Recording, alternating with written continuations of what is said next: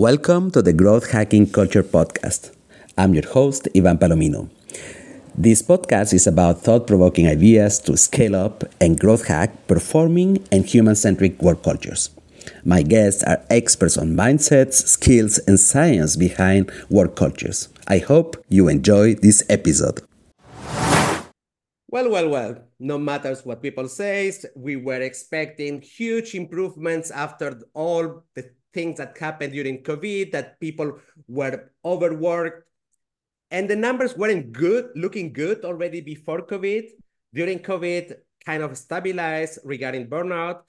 But the expectation was for everybody, let's say that, that this needs to improve. So we are learning as we go, this needs to improve. But I was reading just the, the one journal, the American Psych Psychological Association, that in 2023 survey discovered that 77% of employees report feeling burned out at work. So, and what is worse is that this is a significant increase from the 61% in 2018. So things are not going better. There is something wrong, and but nevertheless, a lot of companies are talking about it. They talk about every single program that they do in order to have programs regarding mindfulness, yoga, whatever it is that heals or helps the symptoms.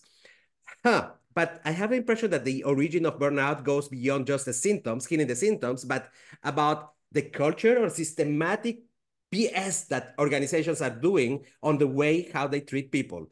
Uh, I'm, I'm sorry, Ryan, to talk bluntly about it. But let me tell you a little bit more why today we have as a guest uh, uh, Ryan Renteria. Um, and the reason is because he has recently published a book that is called Lead Without Burnout Growth with Less Stress for You and Your Team. And you would say, yeah, another book from a life coach. No, no, no, no, no. Here we have a different profile of, of people. This is the kind of profile of people who has gone through what is really stress at work. Let me tell you a little bit about his profile and tell you how, how jealous I am about this profile. So he went into Stanford. The guy landed a job in Goldman Sachs. I tried to get into Goldman Sachs, guys. I couldn't get in. That's wh why I'm jealous. Then he has been constantly working with venture capitalists. You cannot imagine the lifestyle that these guys have. He has also been working, but that's a parenthesis where I need a little bit more of explanation from Brian. He has been working in sports. And that's something that I guess is also st uh, stressful until he decided to be the founder of a leading executive coaching firm called Stretch 5 look at the look at the, the, the, the, pattern that we are going. So he goes from a highly competitive academical degree. Stanford is not easy to get in. Goldman Sachs, VC, until he decides that this is the moment to live another type of life. And that's why it is important to have someone who has gone through this process of a stress, highly stressful and competitive environment in order to understand what the hell is burnout and why it hasn't been improving. So, Ryan, thank you very much for being my guest. Uh, is there something that I have forgotten? And I want some explanations about your life uh, in the sports world. Well, Ivan, uh, thanks so much for having me. I'm really excited to be here and to help however I can on the on the work culture front. And in terms of my background and and how it led to sports and things of that nature. So after Goldman Sachs, I went to the hedge fund business, which is one of the more stressful businesses out there, and I worked for two two different hedge funds managing money. And I completely burnt out. I was doing well on the work front and very lucky to work with extremely talented people and to be performing well.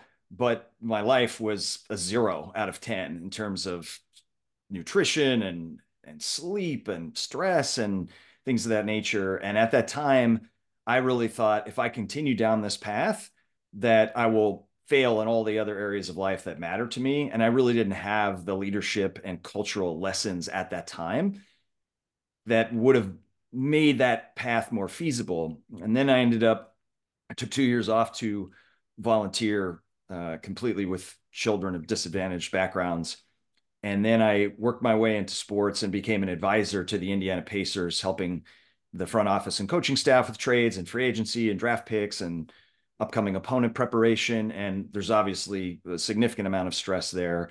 And once again, I decided not to pursue a more all encompassing role there because I didn't feel like I had the leadership lessons, the cultural lessons to be able to balance that with, with the priorities that I wanted in life. And it's only many years later now, I've been an executive coach to CEOs for quite some time, where I've put together sort of 20 years of studying and advising leaders and a framework for a much better quality of life, work life balance, reduction in stress and burnout that allows you to also achieve your professional goals. And so that's kind of the the wind up and how we end up how we are here today.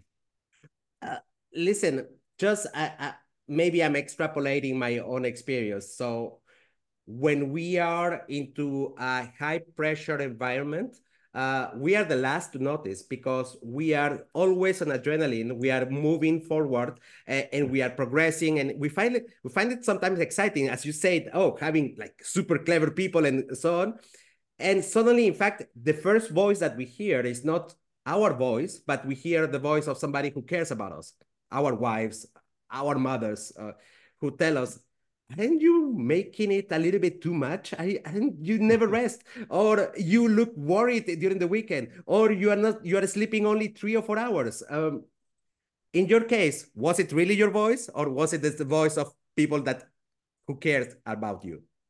I think in my situation, this was before getting married, before having kids, and my parents were across the country in California while I was in New York. So it was really the voice of my body speaking oh. to me saying there's so much connection between mind and body right? And so it was really saying to me you can't continue to operate on this level. I had uh, hives across my arms which I, I went to the doctor and said that those are stress hives. I was just physically breaking down. I wasn't in good shape. I wasn't eating well. I was exhausted. And it was really my body that just said uncle you can't continue to, to do it this way. And i think had i been further along in life like some of the CEOs I work with, they get the messages more from their loved ones, whether it's their significant others or their kids that notice shorter fuses at home or a lack of presence or things of that nature. It, it might have come from them. Mm. Uh, one of the things that I can remember back in the days when I was applying to Goldman Sachs, that I got to know what was how much I could make as money in the first year and he was turning around the 200k and which by the way for just out of university people this is like what the hell? This is a lot. 200k is the fix not even the variable. The, the variable comes on top. So and that's related also to the reason why a lot of people wait so such a long time to get out of this vicious circle of of of living a, an unhealthy life to or not being an, uh, able to recognize or saying I will recover later, to postpone, in fact, a decision that, that your body is telling you. So money could be one of the, the reasons that the bullshit reasons that we tell ourselves to stay in a toxic environment. Uh, how can people understand that that it goes beyond? How can you? How do you usually help people uh, who has this this thing saying I, but I need that money. My family needs the money. I haven't paid off my mortgage, or I, I need in the U.S. I know that you save for the uh, for the education of your kids, um, and uh, so how can you remove this bias that you have that people have about money? Yeah, and I think Arthur C. Brooks, who's an expert on happiness, Harvard professor, has written several books, calls it a toxic belief. We just somewhere along the way adopt this belief in our heads that we need X amount of dollars to drive X amount of happiness. And we get there, and then all of a sudden it doesn't bring us the massive impact on happiness that we thought. And then we move the goalposts. We say, well, if I just achieve X dollars more, then I'll get to the happiness level. It's this never ending circle. And so the first thing I tell folks is study the research. There's just a significant amount of studies out there that show that money does not have the massive impact on happiness that you might anticipate it having. Sure, some level of money does incrementally add happiness, but there are caveats to that in terms of are you happy to begin with? That's usually the case where those are the people that get the incremental benefit and just all the stresses that come with it. And so, really understanding that the true drivers of long term satisfaction in the workplace, much more so than compensation, are things like autonomy, the responsibility to own challenging work, work that has greater purpose, where we feel like we're contributing to something greater than ourselves. And so, if you're not a CEO, I would say look very carefully for cultures that prioritize those things as you're evaluating your next job opportunity.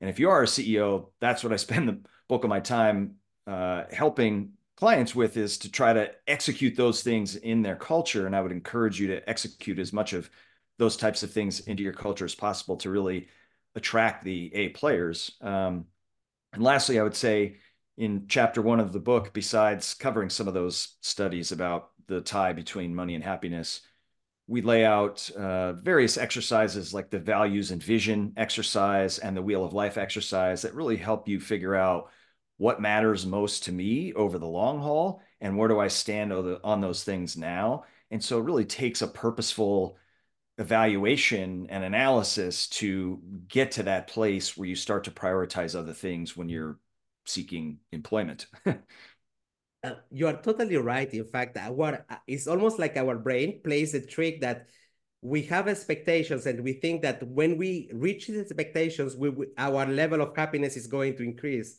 Uh, I mean, for anything, like when I get my title, my degree, uh, I will be happier. When I get married, I will be happier. When I get my Ferrari, I will be happier. But it doesn't happy, happen. In reality, we are less happy than we expected. That's comment one. Comment two, I I don't know if it is the same guy that you've mentioned, but I remember that somebody, I think also in Harvard, calculated the amount where the linearity between happiness and the incremental happiness and money was not linear anymore. When do you start plateauing? And somebody calculated like 70,000, around $70,000 per, per year that this is the amount of money, the amount where happiness does not increase linearly with uh, with the money that you earn. So you you incrementally, the extra dollar more makes you less happy than the dollar that you that you had before, where it's more about survival. So when you are covering covering the survival needs, then after that, in fact, you don't need that amount of money to to be satisfied of, of your of your life we actually talk about that study in, in chapter one of the book, and I, I believe it's Matthew Killingsworth. I'd have to check it, and I think it was out of University of, of Penn, um, out of Pennsylvania.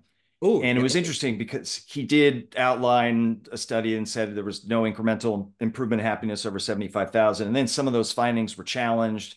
And he, he came back out with another piece. And through all that, I think the conclusion from evaluating that, along with other studies, is there's some incremental improvement in happiness over time with more income, but it's not nearly as large as you think.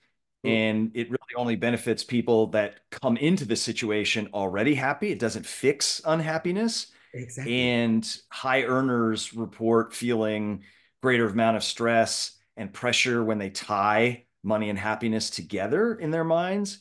And so I think those are some of the interesting dynamics around that. I, I found it quite impressive, quite interesting that there is is is we are close to quantify happiness. I, I hope that one day we will really have a model uh, for that. Ryan, so I told you at the beginning that I, I'm a little bit critical sometimes for about what companies are really doing for uh, uh, in terms of well-being of the em employees and and I have impression, but it's just an impression that there is a lot of companies that talk about burnout and well-being, but they talk about it. They're close to whitewashing their reputation by talking about it, but not doing the essentials, this, the essentials that are required in order to change a toxic environment, knowing that the toxic environment, it doesn't mean that we are killing each other. It's not like I'm pretty sure that Goldman Sachs is not like a, there was good moments too, but people was right. continuously in competition and there was maybe some bosses who were idiots and some bosses who were amazing. But mm-hmm. so are, what is your take on that? Are companies just most of the companies are talking about it rather than doing? What do you I think? think? it varies. I think it varies quite a lot. I know from from my experience, the CEOs that I work with were already prioritizing it before the last few years and have really increased their focus on it.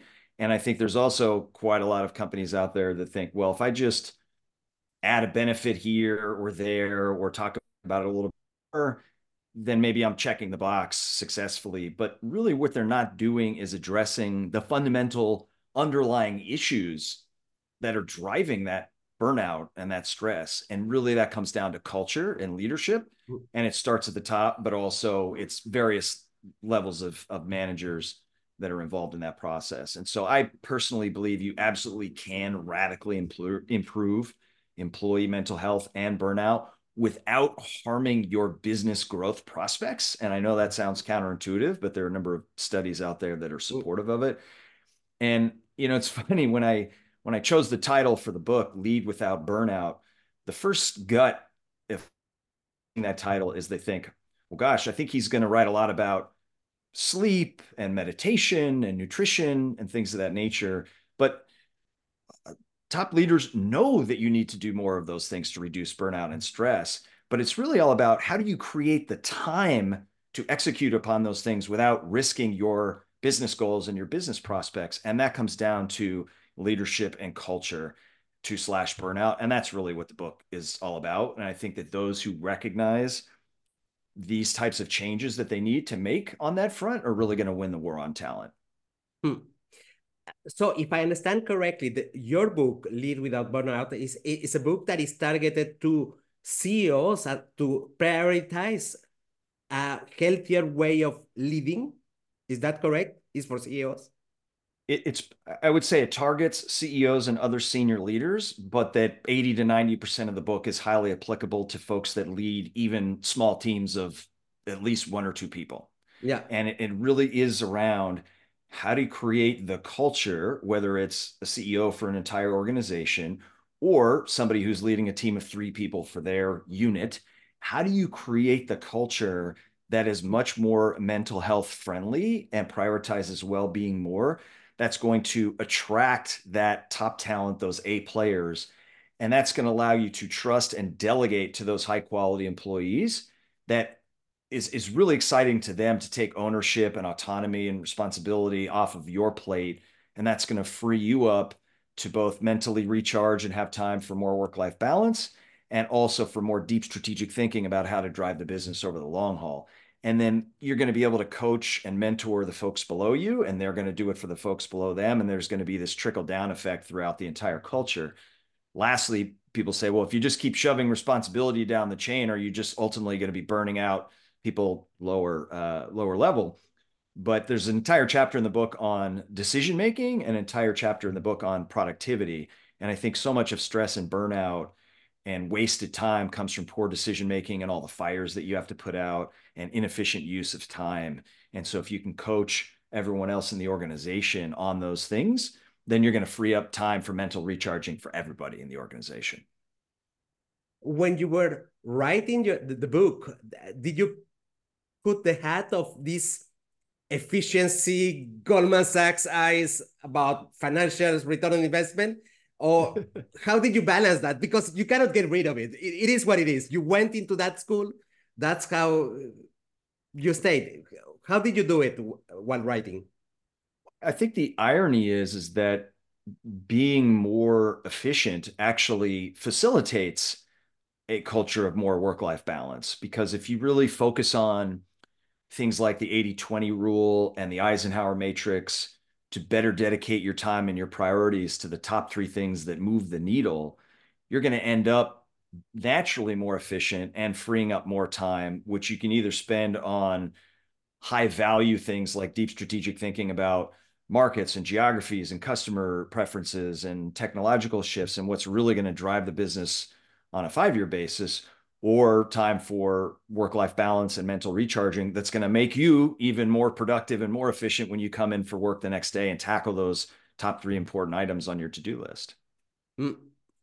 uh, so technically what you're saying, and I think there is a couple of chapters that touch base on on, on the topic of uh, efficiency. Uh, is it feasible to work in a fast-paced environment, like let's say a tech startup or a consulting business or Goldman Sachs for uh, that matter, and, and, be genuine on the well-being of people? Is that absolutely? How absolutely, do you, Brian? So uh, number one, it starts with creating a culture of trust because when you create a culture of trust, you're going to attract the top talent, the A players onto your team, and their well being goes up significantly when you give them autonomy, responsibility, ownership over challenging work that has higher purpose. So I think that's the first thing that I would highlight. The second thing is just because you're in a fast paced culture doesn't mean you can't utilize techniques such as empathy, recognition, calm demeanor, and things of that nature that really help reduce burnout and stress. Those don't take significant incremental time uh, to do. And third, as I mentioned before, giving them the elite productivity and decision making tools and coaching them in, in those areas so they're more efficient and have fewer fires to, to really waste their time putting out. Those are all going to contribute to improved well-being even amongst a very high pressure fast paced environment. And you know what? Uh, I, i'm tying up with something that you that you were saying at the beginning about this attraction of talent um, this consulting firm deloitte started playing the uh, the card of well-being quite early. Like even just just before covid they started already talking about it which made made them the first one to talk about it because still now like and com compared to other uh, cons strategic consulting companies they, they they're having an edge and they and they're capable of attracting more gen z's that be than other companies it's still a challenge i've been talking with hr people from bain and bcg still a challenge because they still have the stigma of being idiots of productivity only uh, so and Deloitte got rid of that that thing, and they are attracting. There is a lot of young people who would prefer to go there, and, and it's and it's very challenging for these uh, Bains and uh, uh, and BCG. I think McKinsey got a twist a little bit earlier. Also, uh, they did more better slides than uh, that Deloitte, and uh, they could also convince other people that they were working on it. There is there is a, a, a common a, a sizable impact in terms of attraction of, of talent. And God knows that in these environments where there is a lot of stress, you need youth. And but youth now has a choice. Now it's not like in my times where it was money first, status second, and perks uh, in number three. For them, these things have are in number four or five. So well-being, having a uh, harmony in their lives, it is so important that they, they don't care anymore to have the rep the reputation of McKinsey if they think that they're going to be overused. Hmm. Yeah, I believe uh, there was a study that showed that 87% of Gen Z would switch jobs if a company's values were more aligned with theirs than their current company. And I think that Gen Z is probably the best at putting a priority hmm. on work life balance and mental health. And so the companies that are out there not just talking about it, but actually showing it and modeling it to their employees who then become great sources of referrals, right? Ooh. So everyone can talk the big game, but if your employees are basically out there telling their friends, yeah, this this company is actually living what it's saying and my well-being has gone up significantly and there's a huge priority on that and we're still dominating from a business perspective, and we found this sort of secret sauce and this flywheel momentum, they're much more likely to recommend their friends apply there. And referrals are obviously the best source. It's much cheaper and they're more likely to take your offer. So all this creates this this flywheel of momentum. Exactly, exactly. It's it's a little bit. I mean, it's sometimes a little bit funny to work with Gen Z. I, I work with certain Gen Z. Like sometimes I, I have the feeling that they they are not listening to me because at the same time they're writing something on their on their mobile. But the guys when they have an opinion, they are so uh, they, they, they really want to be heard. It's, it's like in my times, I had to shut up if I, if I was uh, in front of a senior person. They don't shut up. They, they just go and nail it. Hey, it's incredible. But it's such a pleasure to see that the difference is just that the, the difference on attitudes that they have doesn't make that they are less efficient than others. It just looks for other generations different, but is not less efficient. And indeed, they value well-being. and I think it was it was actually quite recently where Slack, I think it was Slack Workforce, they they put out a study that basically showed that those that shut off their their work and their phones at a certain point in the evening and basically encourage employees to do that rather than be access accessible at all hours actually had significantly greater productivity so what I don't want people to think is, oh, this is all about being soft and people not working hard and my business is going to suffer if I go down this path and and counterintuitive, but it's the opposite. Productivity is more likely to actually go up when you have folks that are engaged, mentally refreshed, and not burnt out from being accessible at all hours. um, exactly in, in the same area, there is also the studies by country where, for instance, I live very close to, to France, so we make fun of the French. So because they they work less number of hours than the Swiss, but in terms of productivity, they are one of the top. They are in the top three of more productive countries in the world.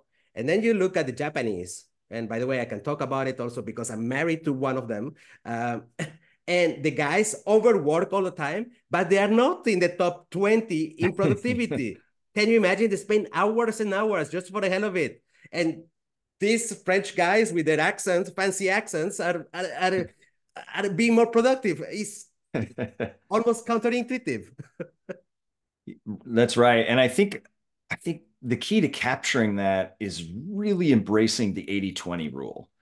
And that is that 80% of your outcome come from 20% of your inputs. Mm. And you can apply that to many different areas. 80% of your profitability comes from 20% of your customers. 80% of your productivity comes from 20% of your employees.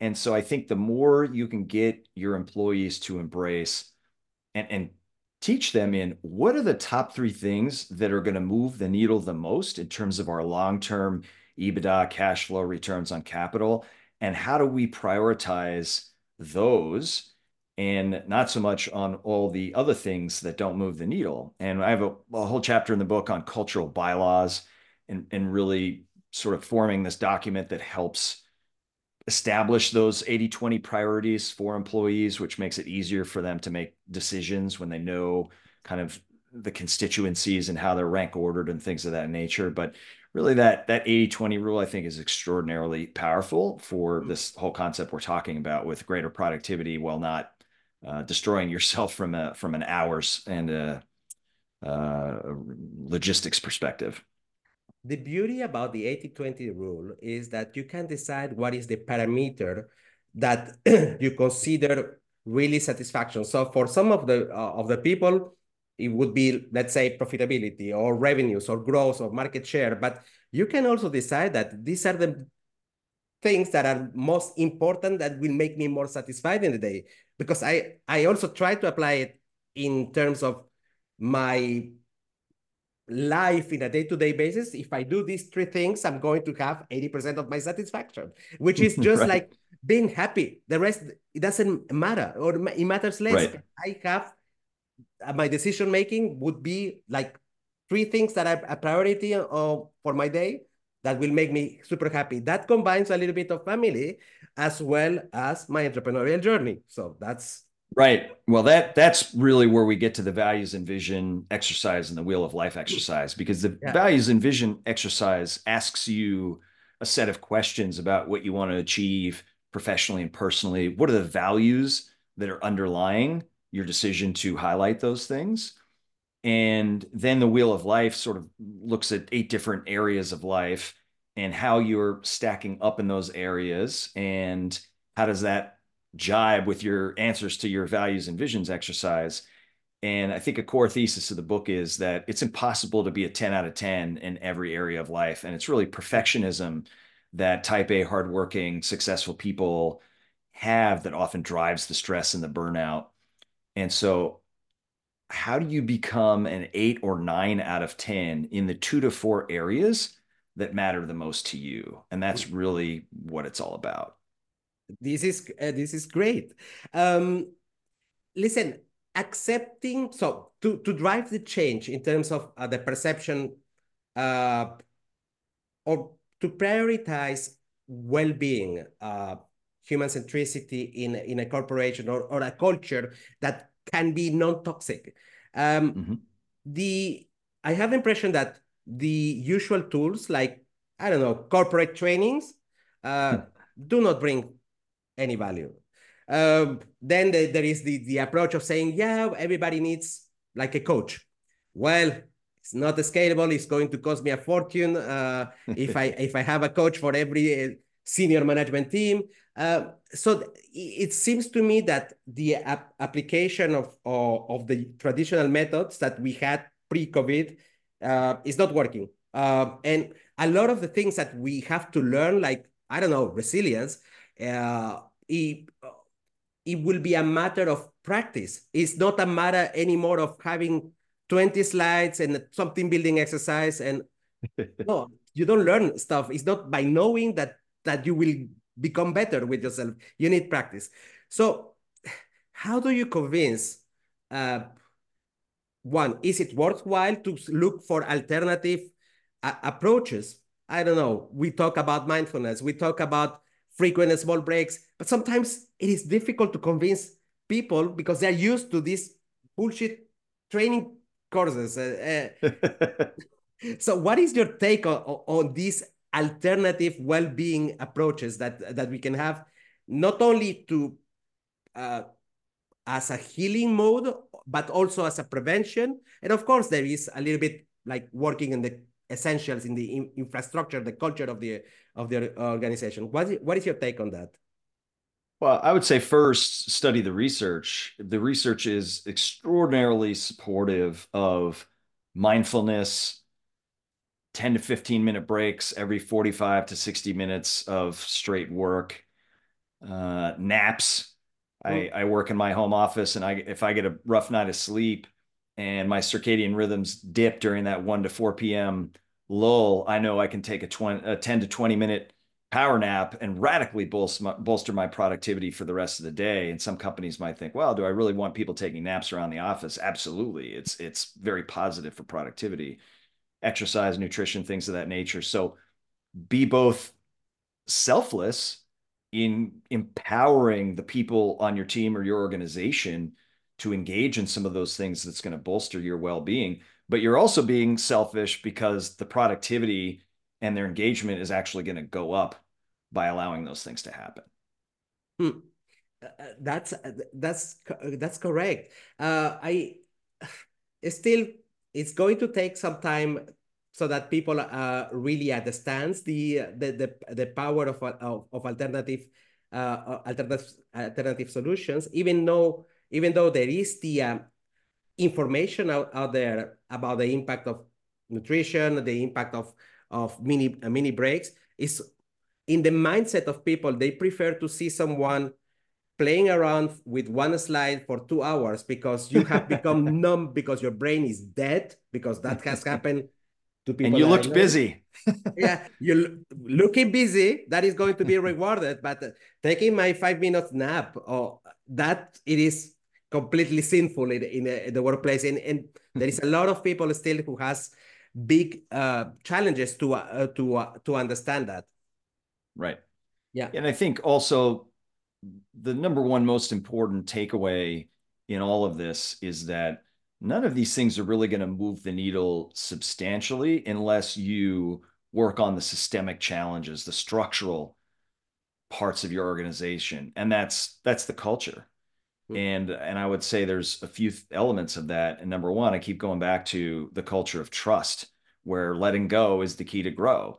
Do you have a culture of trust that attracts those A players? Do you micromanage and control them? And, and are you deep in their weeds? Or are you trusting them with the autonomy and the responsibility to run with things which are going to drive their long-term satisfaction much more so than compensation? And number two do you have a culture of candor and psychological safety? Do people feel like they can speak up with their ideas? Do you make definitive statements that shoot them down? Or do you ask open-ended questions and show how you incorporated their viewpoints in your decision tree and I think third, on the mental health side, it's not just about the the mindfulness and the breaks and and the nutrition things of that nature, but it's about how you treat employees. And it's mm-hmm. not this general, well, I'm nice to my employees. Is we're talking about very specific things that take it to the next level, and that's empathy, recognition, and a calm demeanor when there are mistakes, and being able to separate whether those mistakes were due to something that went wrong in their process, which is a teaching moment, or an unlucky outcome that was really out of their control. Those types of things, changing your, the culture of your organization or your group to prioritize those things, are going to win all day long over an extra training here and there. Hmm. You made me think that uh, the fact that you have been also working in the area of sports that has given you access also to observe how coaches uh, drive their teams. I, I, because I remember that I read a book called The Culture Code. I don't remember who wrote it. And there culture was so Code is one of the single best books ever written on culture. Daniel Coyle is the author. Yes, it's phenomenal. Exactly, Ryan. Exactly. And I remember so many examples coming from sports, coming even from the military. I mean, uh, against any military, but yes, the examples were super good, uh, given in the uh, uh, in the book. In, in your personal experience while you were working? Did you have access to observe how these guys have this power of nudging people to take the best? 100% I, I work very closely with one of the top coaches in the nba frank vogel when he was coach of the pacers and he went on to win a championship with the lakers during one of the most difficult environments where they were in the bubble in florida and they mm. couldn't leave the was during COVID, and and he won a championship during that time with the Lakers, and, and now he's coaching the Suns. And he he sort of had Ted Lasso's style of leadership before it became popularized on the TV show, where he was an extraordinarily positive guy. He wasn't the guy to to get in your face and scream and yell, and he was he was always so encouraging. He trusted in his players and his staff and he created that environment where people could speak up and give their opinions and he was very humble about receiving and incorporating those opinions. And so here's a guy coaching some of the most stressed out highest performing folks in the world and using what historically would be considered an unconventional leadership approach to very successfully coach those individuals and win a championship. And i learned so much from him and it is really inspired a lot of the lessons in my book and i'm very thankful i was able to work with him. Oh that's amazing. That's an additional reason why we should go i think it is in amazon lead without burnout the book growth with less stress for you and your team. So i'm going to be putting the the link just below this uh, this episode so that you have just to click and find out if this is a book for you Ryan, how do we make it possible so that people who wants to learn more about leading in the best way, uh, can, how can they reach you out? Yeah, if you go to leadwithoutburnout.com, there, there'll be a lot of information on the book there, and there'll be a link to, to Amazon. And I think it's important for people to know that all profits from the book will be donated to mental health charities like Mindshare Partners, which is one of the only ones that focuses on mental health in the workplace specifically. So I encourage you to read the book, send me an email. My CEO coaching site is thestretch5.com, thestretch5.com. And yeah, I just hope we can all embrace this type of purposefulness in our leadership and our lives. I I really hope that this becomes a a, a reality. There are there is progress, but uh, the numbers, as I, I, spoke at the beginning, it was not really great. After all, so much fuss about burnout that the numbers are still not good in 2023. Uh, hopefully 2024 is going to be the, the, the time where a lot of CEOs are going to, uh, and and I guess also partially because of your book, they're going to rationalize the decision on investing in mental health as a strategy to for higher growth. That is not something that is just to to pacify a little bit the HR person. Uh, right. That's right. Right. That's exactly right. it was lovely to spend time with you. Thank you very much for making the time for uh, for the Growth Hacking Culture podcast. Thank you very much, Ryan. I had a blast. Thanks for having me. Thanks.